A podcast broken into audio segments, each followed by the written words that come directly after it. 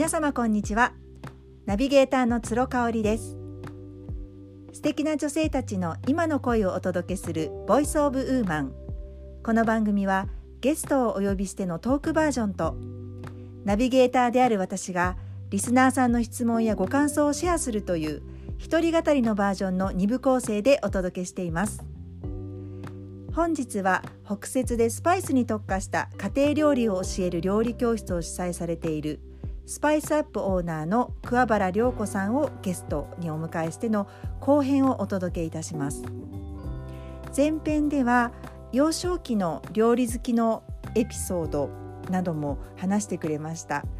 あの食材の掛け合わせをこう実験的に楽しむようなお話もされていてあの今の本当に涼子ちゃんのレシピのルーツともなっているあのお話だなと思って興味深く聞いていました。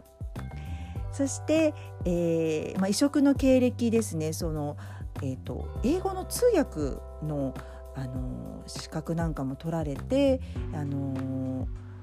海外旅行なんかもすごくたくさん学生の時から行かれてたっていうところで、えー、意外な一面もお話しいただきました。そして、えー、インド人のお友達と立ち上げたスパイスアップの、えー、スタート時のお話ですねスタートまでのお話をしていただいたんですが、あのー、その方が母国に帰られてしまってご病気で一人でスタートすることになった引き続き、えーと、スパイスアップをすることになったということでしたね。えー、後編ではあの一人で再出発をあのしたスパイスアップのお話からしていただいています。ここで改めて桑原さんのプロフィールをご紹介したいと思います。桑原涼子さんは現在37歳福山市の生まれなります。大学から関西に来ていましてその後3人のお子さんの出産を得て30歳で料理教室スパイスアップをインド人のお友達とスタート。当初は自宅でされていた教室もその後アトリエを構え今やキャンセル待ち100人を超える大人気のサロンとなっています。今年に入りテレビなどのメディアへの露出も多く簡単だけど取り合わせの斬新なレシピをたくさん披露してくれています現在はイベントのケータリング商品開発など多方面で活躍をされています。はいそれでは、えー、桑原涼子さんの、えー、後編トークの後編をお届けいたします。どうぞ最後まで楽しんで聞いてください。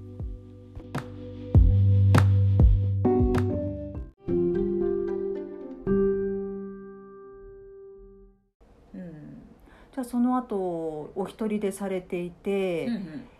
集客ってどんな感じでしてたんですか？あ集客はね最初はなんかあのもうなんでしょう。チラシを近所のスーパーにペタッと貼りに行くとか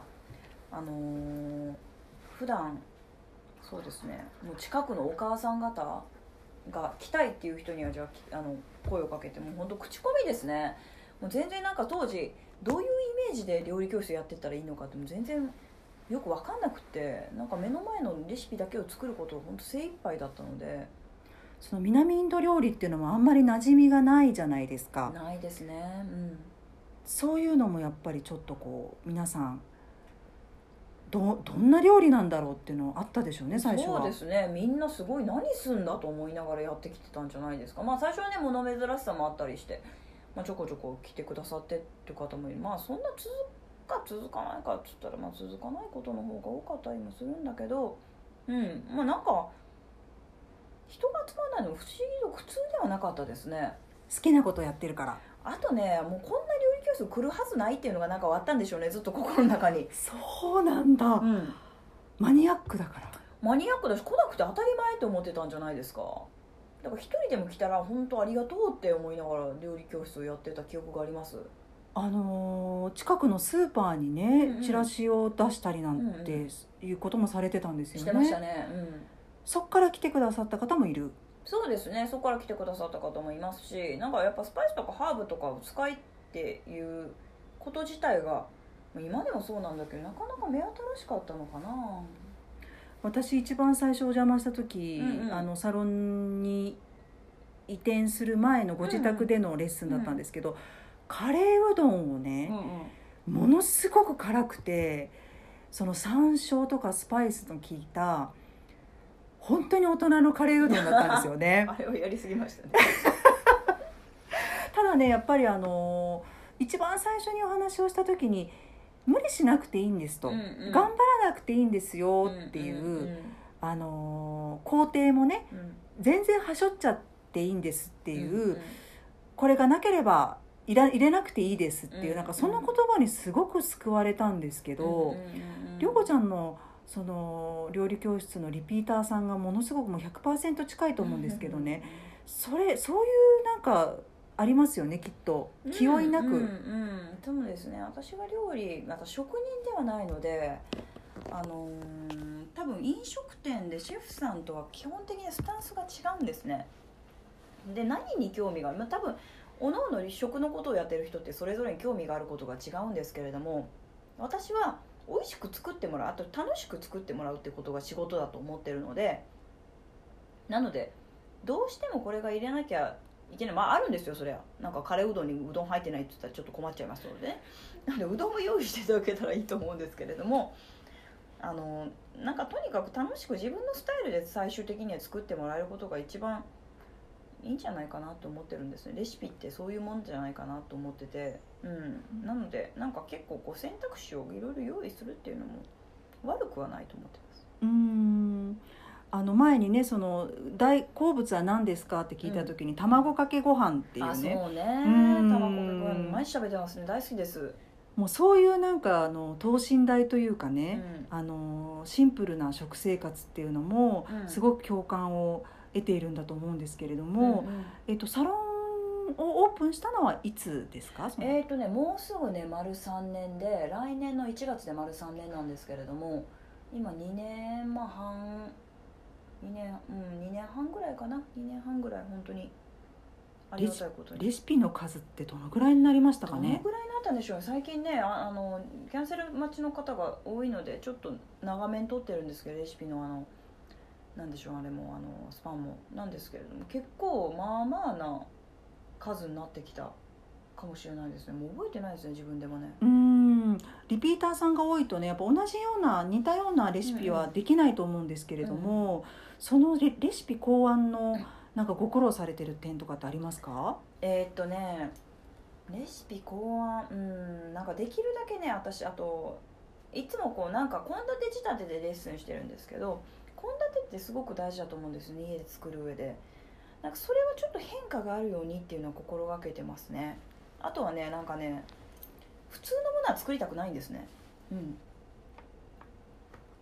ちょっとやっぱり面白い素材の掛け合わせとか。うんうんうんうん。そうですね、普通もいいんですけれども、まあ定番のものもすごく好きなんですけどなんかちょっとこう変わってるじゃないですけどちょっとこう目新しいなんでしょうちょっとした視点とかなんかそのね刺激じゃないですけどそういうなんでしょう体験みたいなのも少しその家庭的なところにちょっとプラスしたいのかな。うーん。以前私が体調が悪い時に、うんうん。りょこちゃんに相談をしたらあの旬の食材うんを、うん。あの摂取した方がいいよっていう話をうん聞いたんですけど、やっぱそれ大事ですか？そうですね。旬の食材スーパーに行ったらね、あのーその時々時期のお野菜とか、まあ、お魚とかもそうだと思うんですけど出てるのでそれはね、あのー取り入れたまあ当たり前なんですけど価格も安いですし美味しいですしね。その旬のパワーを持ってる食材なのでそうですね。それはなんかあの本当シンプルなことなんだけどそれを取り入れてなんかカレーならカレーを作るとかそういうのが結構私は楽しいと思ってますね。今の時期って何がおすすめですかね、今の時期あの夏から秋の過渡期で結構いろいろないものも多いと思うんですけれどもなんでしょう個人的にはなんか結構果物推しですね。いちじくとかそうですねいちじくとかぶどうとかあの食べきれなかったらなんかぶどうもねあの生で食べるのもいいけどちょっとピクルス的なものにしてもすごく美味しいので去年あのマスタードとねベーコンで。ね。うんうんううん。んあれも美味しかった、うん。ぶどうとベーコンとお茄子でちょっとこうピクルス的なあのサラダを作ってね。サラダとマリネを作って。あれはね結構今でもリピートしてくれてる方がいらっしゃるかな。今あのいちじくも結構スーパーで見るんですよね、うんであの価格も安いのでうーんと思うんですけどやっぱりなかなかねレシピが思いつかないんですけどおすすめのレシピありますか、えーっとねいちじくレシピか。あのシロップ漬けにしてもらったりとか。なんかねあとはね白あえとかに。お豆腐と。お豆腐と。美味しいですよ、美味しそうですねそれはね。美味しいですもう大好きで本当私も。その甘さと淡淡白なおそうですね。豆腐があと相性が。ちょっとこうしょっぱいとか。ちょっとこうなんでしょう一皿の中に少しアクセントみたいなのがあって結構好きです。うん。梨もうちょっとたくさんいただいちゃってなんていう、おー梨。うん。あのあれですか？おすすめの取り合わせ。サラダにしても美味しいですよね梨はね。あと餃子に入れたら美味しいって人もいましたね。まだ私も自身やったことないんですけどうん。なんかそんなんも好きですね梨ね。涼子ちゃんのところのねうん。餃子のレシピって本当に面白い具材使うけど梨も入れちゃってる人がいる。ね今年入れましょうかね梨ねちょっとね。どんな味がするかいや楽しみ。絶対美味しいと思いますよ。こうシャキシャキっとしててうんハーブかなんかと一緒に。そうですねハーブ何がいいだろうミントとかで入れてもきっと美味しいでしょうね。ミント梨ミンチまあ牛なんでしょうね。豚ミンチ使うのか鶏ミンチ使うのか。ミンチ肉じゃなくてなんか大きな塊肉を砕くのかってなんか結構考えただけでも楽しいですね。スパイスアップで人気のレシピってありますか？スパイスアップねなんか結構皆さんいろいろ作ってくださっててあのカレーはねまあなんか本当めちゃめちゃリピートして作ってくださってる方もいたりもするんですけどそうですねあのニラだれっていうレシピがあるんでそれとにかく人気ですね。なんかあとはニラだれと、まあ、餃子。この前メンチカツもなんかすごい皆さんよく作ってくださってて。うん。えーキャベツをすごいたくさん入れる。そうですね。半分ぐらいもう本当もうぶっ込むっていう結構それで食べたら結構キャベツの水分ジュワッとするような感じのレシピなんですけれども。あと餃子はです。あ餃子ニラだれはなんか私の顔見たらニラだれの話をししてくれる方が多い多くはないけどいるぐらいのなんかあのニラだれの人じゃないですけど。すごくでもそういうのはあの料理をする者にとってすごく幸せですね。あれを作ったよとかって本当今あれ作ってますって言われるとすごく幸せな気持ちにはなります。うん。ニラだれのおすすめの使い方ってありますか？あもう断然卵かけご飯ですね。また卵かけご飯に戻るのかと。あとルーカレーカレーライスもよく合いますよ。ちょっと味が変わるんですかね。そうですね。ちょっと味が変わって美味しいです。うん。うん。うん。うん。うんあの試作って何回ぐらいされるんですかね。するものはめっちゃしますね。あ。今チキン南蛮やってるんですけどあれも56回したかな。それを全部こう夕飯でご家族の方が食べうんてうん。感想も言われるわけですか？あそう言われます。美味しくないとか言われたそうりとかですね。なかなかシビアでしてこれがね。うん。そこで OK が出たものがそうですね。OK ってバッチリ OK ってあんまないんでまあいいんじゃないこれでみたいな感じで。ええ厳しいすごく厳しい。そうですね。まあまあ厳しいと思います。涼子ちゃんのご飯を食べて育ったお子さんたちってやっぱり食に関してはこだわりがある。やっぱ食べることが好き。うんあ好きでしょうけどそんなに家で大したものしないのであれですよ。もう私も本当ね皆さんと一緒で働いてるなんでしょうね。まあそんなに食べることへの時間っていうのがかけれないっていうのも自分もなんかあの身に染みて分かっておりますのでうん、もう本当に切ってうん、それこそニラだれかけると。かだニラだれかけるとか、うん。うんなんかそういうちょっとした時短なんか短い時間でもできるコツみたいなのはなんとなく持ってるのかもしれないですけどそんなになんかむちゃむちゃ丁寧にっていう暮らしでは今のところないですね。やっぱりその、あのー主婦の方であっても料理がねあんまり得意じゃない方ってすごく私も含め多いんですけれども、まあ、あの涼子ちゃんのお話を聞くとあの別に出来合いのものでもいいんですよと、まあ、一品ぐらいなんか野菜切ってねあの手作りのドレッシングかなんかかけるだけでもっていつも言ってくれるんですけどやっぱり無理をしないっていうのが一番ですかね。そう思いますね。無理をしない。本当毎日のことなのでできるだけ簡単にまあとてやっぱ本人が楽しく作ることってすごく私大事だと思っててなんかね嫌だなと思いながら刻んだキャベツとかまあねしんどいと思いながら刻んだキャベツが入ったメンチカツって念がこもってそれちょっと嫌ですよね。うーん。そうですよね。毎日のことだからこそ無理をしないっていうことですよね。そうですね。私が料理教室まあ自分がねあの作って人に食べてもらえるっていう機会もちょこちょこあるんですけれども自分が教える側としてのスタンスはやっぱそこに尽きると思いますね一点に。うん。もだしあの緩急ですね。うあのんこれいややっぱこれすごく美味しいんだけどこのレシピ作ってほしいなって思えるレシピとこの程度でやめとこかって思うレシピやっぱあります。そうなんですね。す。なるほどなるほど、あのーまあ自分はよくそのけん料理研究家ではなく料理勉強家だっていうふうに言ってますけどね、誰も来ないんじゃないかと思ったサロンが、うんうん。今もう大人気なんですけど う涼子ちゃん自身変わったところってありますか？んでもねあのな多分何も変わってないです。ずっとあの あの自信もむちゃくちゃ自信家って言ったら多分もうこれ持って生まれた性格ですねむちゃくちゃ自信家って言ってもきっとそうではないしあのどこかいつも不安はあってあのそんなにだから料理が上手だって全然自分でも思ってないんですよ。もともと料理畑の人でもないですし味覚にも絶対の自信があるってわけでもないですしなのでなんかあの料理が下手だったら下手なりのスタンスでうまくできる方法っていうのをなんかやっぱちょっと探してるのかもしれないずっと、それみんなそうですよねきっと料理って毎日のことだし、うんうん。生きるために絶対必要だから。そうですね。だからできるだけ楽しくやれて私の仕事はあとやっぱあのうまく作ってもらえるってことがうまく作り方うまく作るコツ下手な下手なりでそれが伝えることが大事じゃないかなってずっと思っててでスパイスとかハーブとか本当わけのわからないものを使うんだけどもうでも終わりはないですね。なんかずっと料理の料理ばっかりやっててずっとなんかあの楽しいのとかって思われるかもしれないですけどでも新しいことをずっとやって繰り返しやってるみたいでなんか成長がないなって落ち込んだりもすることもありますしうんでもまあ多分一生こうでしょうね。なんか大きな目標とかってありますか？2020年ねもうすぐそれね。2019年が終わりますけれども、ちっちゃい目標結構あるんですね。あなるほど。ええ。あの早起きとか。そっち？そっちですか？そっちね。あの休館日を作るとか。お酒大好きだからえね。え、そうなんです。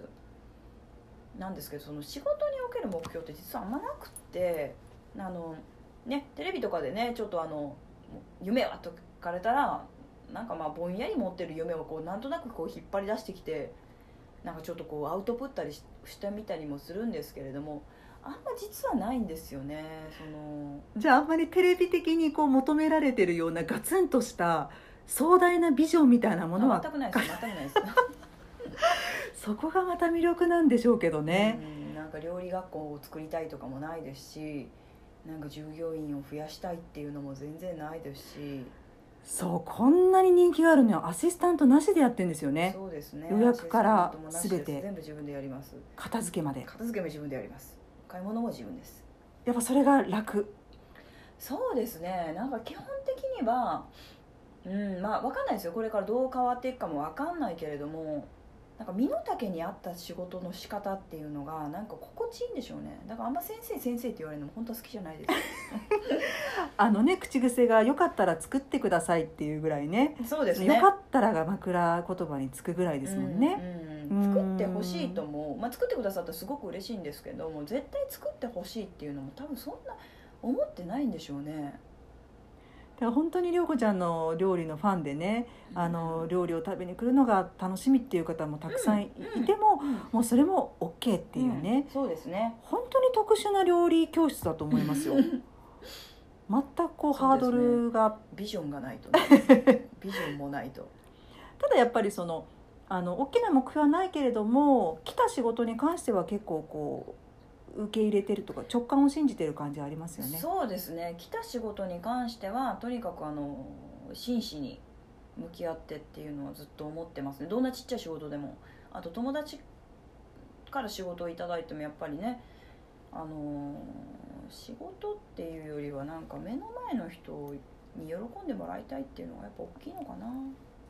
そのケータリングなんかもね年に何回かされてますけれども、本当に斬新でそのストーリーがあるじゃないですか料理のコンセプトに、うん。なんかそこがまたあの涼子ちゃんが料理だけじゃなくてファッションも好きだしインテリアも好きだし、うん。なんかいろんなところにこう、あのーアンテナを張ってるなって思うとこなんですけどね。あのやっぱりその料理のことだけ考えてるわけじゃないですもんね。そうですね。料理のことが軸となっていろいろ考えてんだけどなんか頭の中にはきっとなんか結構いろんなものがあるのかな。なんかでもうんちょっとその引き出しは最近増やしたいなと思ってるところで、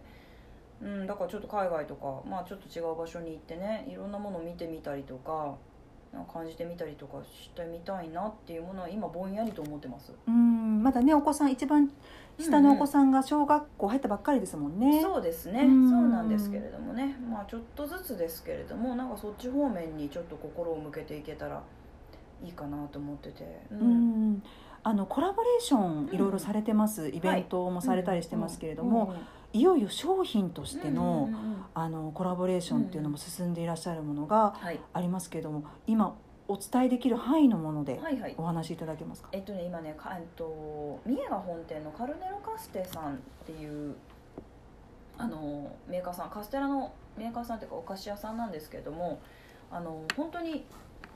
なんでしょうカステラに対してめちゃめちゃ真摯に向き合ってるっていうなんかすごいかっこいいですね。カステラに対して真摯に向き合ってるっていうのは。うん。っていうあの会社の方たちとあの一緒にスパイスのカステラを作らせてもらってて、うん、やっとこの前ねちょっとあのなんでしょう。ちょっとタイプタイプ1じゃないけどプロトタイプがすごくあのいい感じで完成したんですけれども、うん、すごく美味しかったです。あありがとうございます。甘すぎず本当にあのアペリティフの感じでワインと一緒にうん飲んでも大丈夫なの。こうスパイスの効いたうんうん。カステラですね、そうですね。ちょっと実はねあのー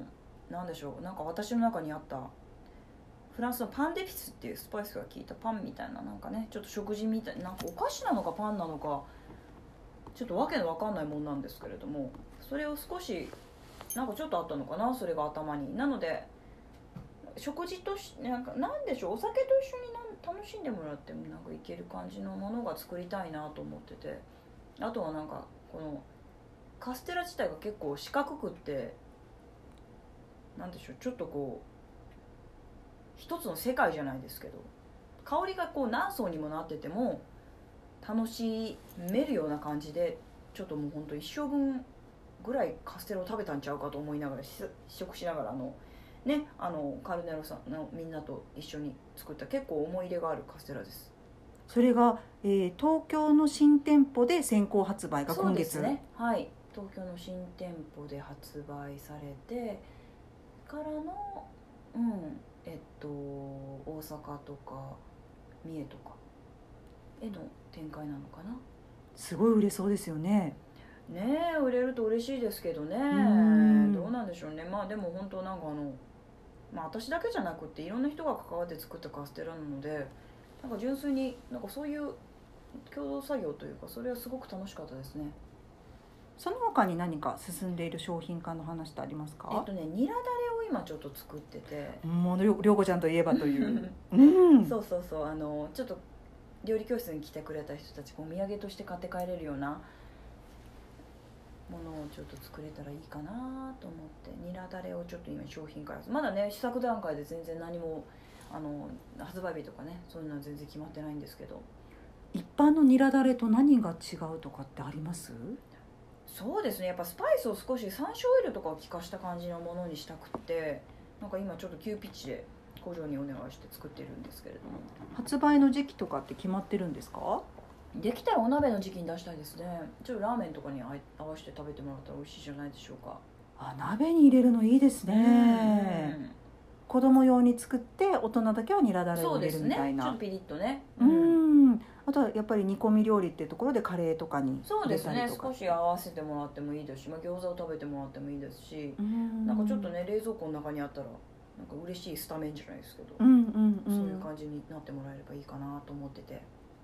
あの涼子ちゃんといえばやはり瀬戸内生まれということで、うんうんうんあのレモンのレシピがね、うんうんまたレモンの旬がやってきますけれども、そうね。うん。うん。なんかそんなようなものもいろいろまた料理教室でそうですね。考えてらっしゃるんでしょうか、なんかねレモンはね本当私個人的にもすごい好きで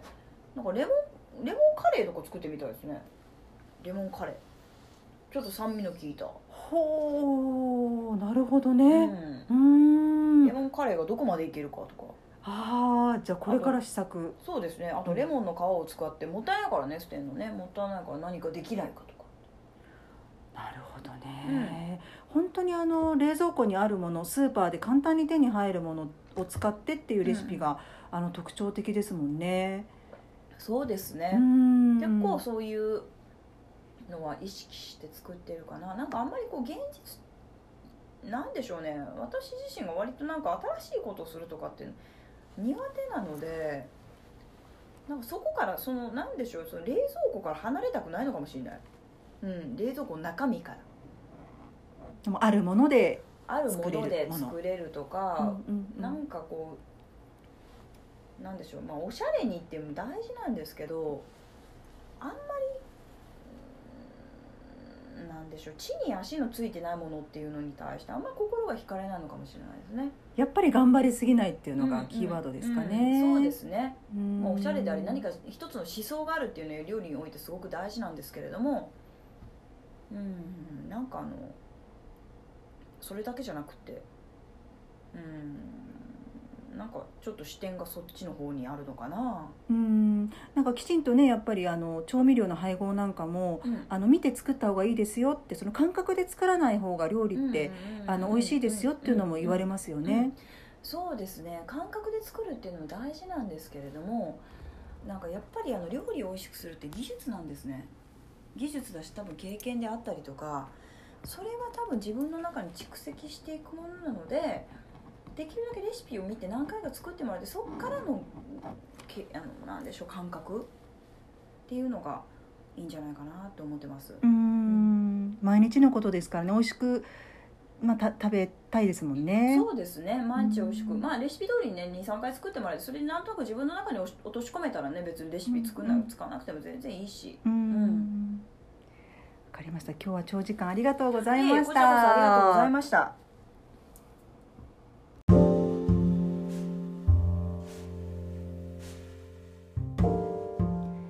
かがでしたでしょうか？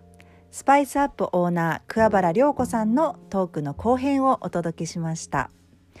実はあの1時間まるまる最初喋っていただいてありがとうございましたって録音ができてないっていう大トラブルがありまして、えー、2テイクを撮らせていただいて今回オンエアしてるんですね。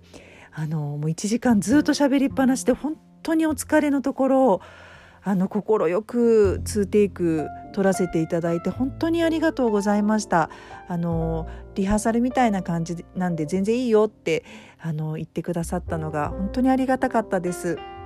そんなあの涼子ちゃんに、えー後半後編はたっぷり料理のについてお話をいただきました、まあ、スパイスアップあのまさかこんなに人気が出るとは思わなかったと。言ってましたねあの最初は誰も来ないんじゃないかっていうもうずっとそういう思いであのやっていたっていうなんて言うんですかねそのあの志もそんなにこう高く持たず本当に粛々と料理が好きで好きなことだけをやってたらあっという間に人気に人気のサロンになっちゃったっていうそんな感じなんでしょうか。あのー、涼子ちゃんのレシピ同様気負いなく頑張らずそこまですごくガツガツ頑張らずあの淡々と続けてこられてるなという印象でしたね。そして旬の食材を使ったレシピのあのご紹介をいただきましたが梨を餃子の具として入れてしまうというなんとも斬新なアイディアあの涼子ちゃんはおそらく味覚はもちろんなんですけど食感とかをすごく大事にされる方でなのでそのあえてひき肉を使わずバラ肉を砕いてあの餃子の肉として入れたりとかお野菜とかも食感を楽しむためにあのわざとあの大きく刻んだりとかっていうそういうあのレシピのコツがあったりとかしますね。あの私も毎日ほぼ作ってますけれどもうんやっぱり楽しみながらあの奥深さを感じながら料理をしている涼子ちゃんとはうん同じ料理でもこう見えている世界が違うなっていうのを改めて感じることができました。はいということで、えー、そうですねあのコラボレーションの商品の話もしていただきましたカステラが今月発売になるということでまず先行で東京のお店で、えー、売られるということでその後関西のお店とオンラインで、え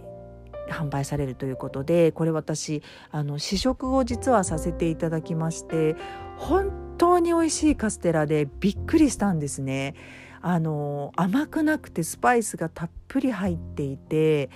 あのアペリティフとしてワインと一緒にぜひ楽しみたいそんなカステラなんです。あのこれから販売が発売がとっても楽しみです。そしてあの涼子ちゃんといえばニラダレファンが多いということでニラダレの商品化も決まっていてこれまだ時期が未定ということなんですがあの私もレシピあの教えていただいたので何度か家で作ってます。であの豚しゃぶにあえても美味しいし冷ややっこにかけても美味しいしあの保存も効くし何といってもその市販のものより砂糖が少ないのであの変な甘さがないんですよね。それがすごく気に入ってあの何度か作らさせていただいていました。あの今後も桑原さんの活躍にあの注目したいと思っています。